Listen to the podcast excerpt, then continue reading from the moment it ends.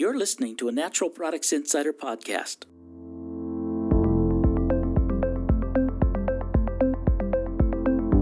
With Karen Butler, Senior Editor.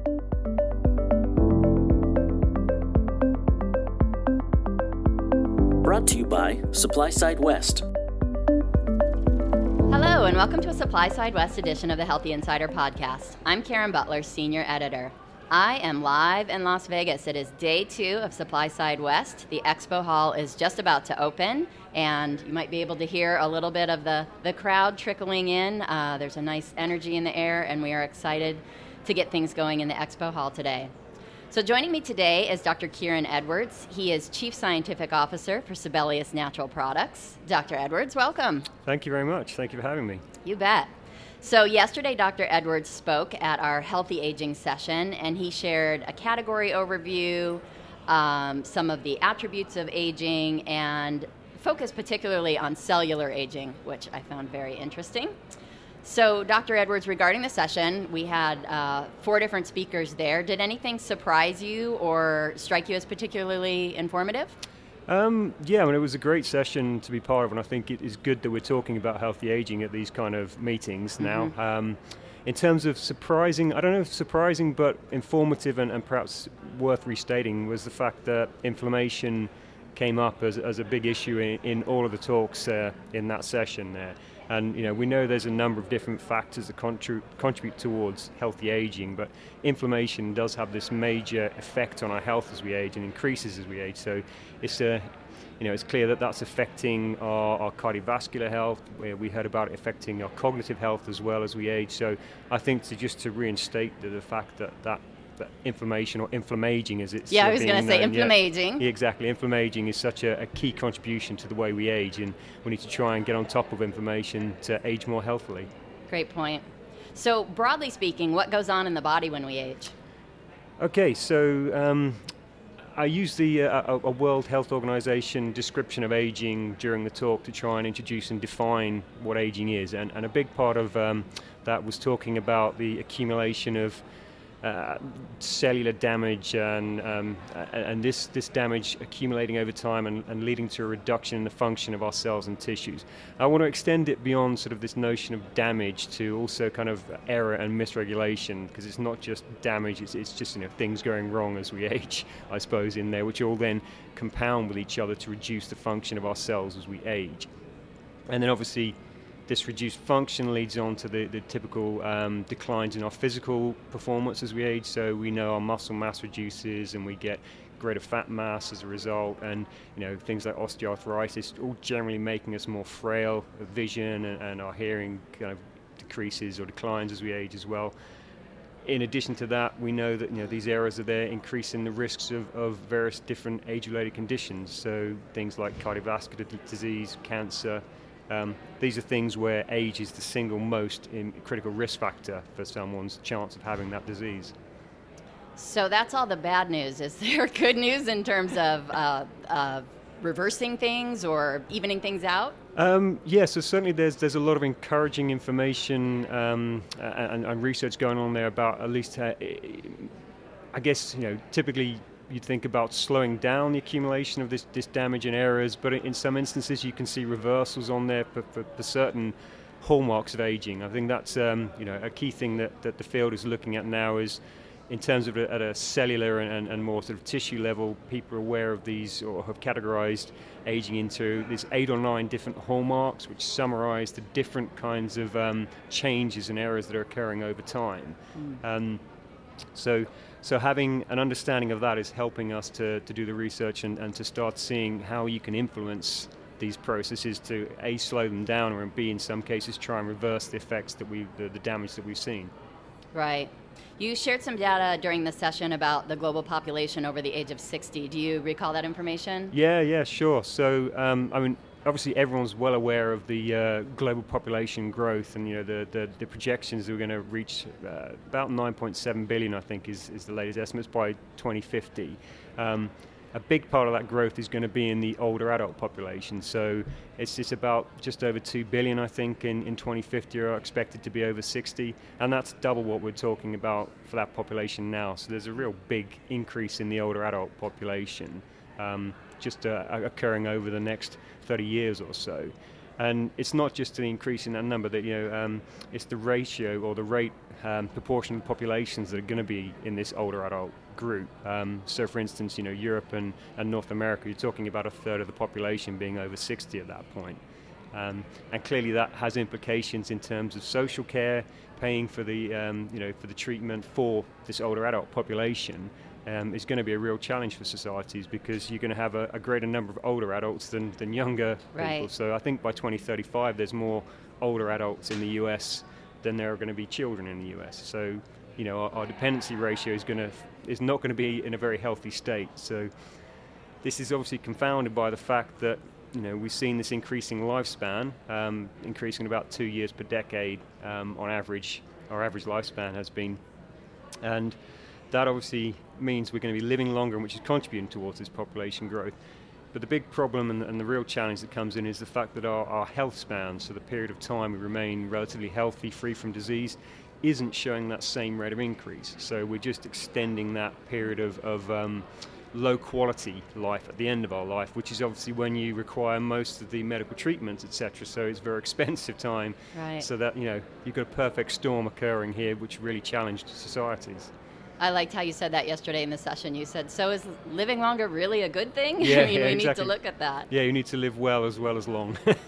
so, what are the implications for the market then? Are we able to get in a younger demographic? Are the millennials coming in, or are Sure. people more uh, preventive in this in this category? No, I think that's definitely a trend. I mean, obviously, there's you know there's the opportunity there um, for to lifestyle and, and supplements to contribute towards this to improve the rate that we ha- uh, the, the the way that we age, the rate that we age at. Um, so supplements market can definitely contribute towards this. And clearly, as we've talked about, there's an increasing older adult population, and they are more likely to buy supplements. So you've got organic growth there.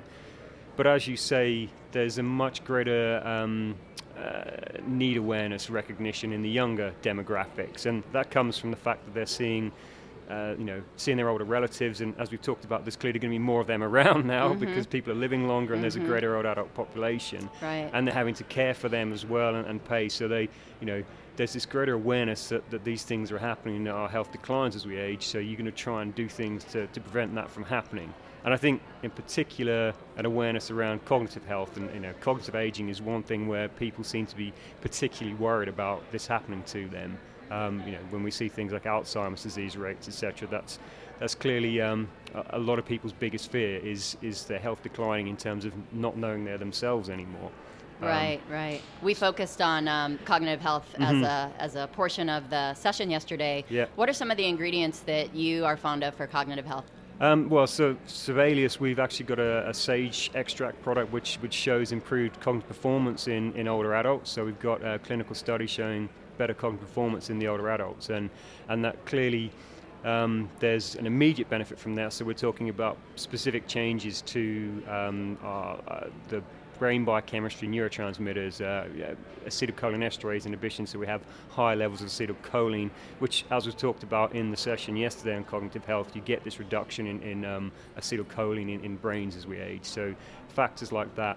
But equally, the you know you're looking at effects around inflammation and, and reducing the inflammation, and that feeding on to have negative effects on our cognitive performance. So generally, things which are going to help with inflammation there are going to be helpful in the long run on that. Right. I thought it was interesting you mentioned intermittent fasting. I think that's rising in, in popularity out with consumers. Can you give a little background of, on how that works, how it affects the body, what it looks like? Sure, sure. Um, so, as I mentioned earlier, we've got this notion of, of hallmarks of aging, and one of those hallmarks is, is a, a, misregulation of nutrient sensing. So, um, there's a number of we've got a good understanding of the, the network of genes and proteins that are involved in in in the longevity pathways, regulating essentially a decision of ourselves between growth and reproducing, or, or kind of more hunkering down, recycling and repairing. And nutrient sensing is a key part of that. Um, so if you have higher levels of, of amino acids or higher levels of sugar, they're going to be signaling through our, our target of rapamycin pathways or our insulin signaling pathways and, and pushing it more towards that growth and reproduction end. Um, and obviously, if you just focus on that, you're not getting repair elements going on. And this feeds through that calorie restriction or a dietary restriction is one of the one of the key things that's known to extend lifespan for a long period of time. That the first studies done in the 1930s in rodents, where if you reduce their calorie intake, they live for longer. And pretty much every organism that's been tested in, you can extend the lifespan by reducing their calorie intake in some fashion. Now that can be on a daily basis, taking it down to maybe 75% of the standard calories, but obviously that's quite difficult for us as humans to to uh, to stick to, to adhere to. Um, other factors like intermittent fasting now coming in and, and much more possible to, to deal with. So that might be, you know, things like the 5-2 diet where you're only doing two days a week where you're on a low calorie intake, but the other five days you eat normally. Um, or it can be ones people looking at very low calorie intake for just one week a month. So there's, there's various different flavors there. And the whole notion is by reducing your calorie intake, you're reducing that, that signaling through these, these longevity pathways, um, or, or rather pushing them towards the balance which is, is around repair and, and, and um, uh, sort of rest and repair essentially, hunkering down against the bad times. Um, the other thing to say there is actually, in, in, some instances, you may not even have to eat fewer calories. It might be around the uh, where those calories are coming from, the balance in terms of uh, protein, and in particular amino, amino acids within that protein, or even the time of day you're eating at. There's a lot of uh, this time-restricted feeding data now, which is showing if you can compress your feeding to within an eight-hour window, and then have 16 hours where you're not taking any further calories on, you can get a lot of the benefits out of that. The effect of the same effects as calorie restriction kind of like everything else in natural products, it's such a personalized approach, and you need to figure out what works for your body. Yeah? Exactly, what works for your body and, and, what works for your mind. I guess what can you stick to because it's it's a lifestyle choice, and some of them, uh, you know, people are going to find it easier to stick to some things than others. Personally, you know, on that front, I don't think I could ever do a calorie restriction on, on a daily basis. it wouldn't work out, for me. Huh? But five two, I think that's easy for me to stick to because it's just you know two days or something. You go right, I'm just going to not eat so much today, and, and you can you can stick to it if it's a short term thing. I think. So, yeah. But yeah. you know, different for everyone. Yeah. Like you say. I, I, think I tried vegan for like 10 days and all I was eating was like bagel and carrot sticks. yeah. I'm like, yeah. this can't be good yeah, for this me. is the beige vegan diet. It's not really going to help you, yeah. well, Dr. Edwards, is there anything else you'd like to touch on? Just uh, some parting thoughts for our listeners um, in this healthy aging space? Sure. Um, I mean, I think some of the, the, the key things are is that lifestyle choices can can really help influence the rate that we age at, and I think it's critical. We need to age more healthily. Otherwise, as I said earlier, there's this big challenge on society that's going to happen. So if we're living longer, but we're putting more pressure on, on the rest of society by being unhealthy at the end of that life, that's not a good thing. Right. So whatever we can do to try and be more healthy for as long as possible is critical. And you know, we've already touched on dietary restriction um, as being some important component of that, but equally putting our body through low levels of stress in other ways. So exercise, things like high intensity interval training, exposing ourselves to, to low temperatures and um, for short periods also tend to help and, and induce these same survival pathways that we're talking about from calorie restriction. So, I mean, I definitely definitely recommend people to look into the area and see the different options they have to try and stay as healthy as possible. And, and clearly, you know, we, we start we're talking about supplements and other things that are that can contribute towards this and, and help these um, these these these lifestyle choices in terms of diet and exercise, you can take certain supplements. There's certainly drugs like metformin, for instance, showing very nice activation of these pathways and, and essentially mimicking the same benefits of calorie restriction without having to do the calorie restriction necessarily. Mm-hmm. So it's a really interesting space, and, and I think it will, you know, we're on the cusp of, of big, big developments in this area over the next few years. And for companies who are formulating in this space, mm-hmm. then are we really looking at the need to um, educate consumers like this is part of a, yep. you know, you need to make lifestyles, this isn't a magic pill? exactly. Yeah, no, I agree. I think, yeah, it's all going to complement. So the, the, research is suggesting that these effects are, are additive. So just doing calorie restriction on its own, you might get extra benefits by taking some of these calorie restriction mimetic treatments as well. Um, the, the challenge, I guess, there is, is yeah, how do you demonstrate that you're aging more healthily, more slowly? Because obviously it's a very slow process. Um, but there are developments in that area, you know, based around. At least now we, we talk about these eight or nine hallmarks of aging. So you start. There's kind of different biomarkers you can start looking at measuring, which give you a projection on someone's biological age, which may differ very you know, in a very big fashion from what their chronological age right. is. Just you know, whatever age you are in years isn't necessarily how how old you how old you are, how old you feel. Feel, we look, say. Yeah, exactly. All these kind of things. So there are now we're getting closer to having more reliable estimates on that and measurements. So the consumer then would be able to say, okay, right, this is where this is what I'm baselining at now. If I make these changes to my lifestyle, what does that do to me over time? And, and so you've got some feedback because it's important for people to have feedback to support their decision to want to carry on doing these lifestyle choices. For sure, for sure. Other than just feeling great and Yeah, well, I think obviously that will contribute towards it, and certainly some of these things you will get. You know, you probably will feel some immediate benefits potentially around energy, etc. Yeah. So that you know that should help, but also then we're in to this be for able- the long haul. exactly, yeah. Good. Well, Dr. Edwards, thanks so much for taking time from your schedule here at Supply Side West. No it was great to have you speak and uh, appreciate you sharing with our listeners. Great, thank you very much. For more award winning podcasts from industry experts, go to insider.com and click in the podcast section. You can also find us on Apple Podcasts or Google Play by searching Healthy Insider Podcast. Hit subscribe to never miss an episode. This edition of the Healthy Insider Podcast is brought to you by Supply Side West,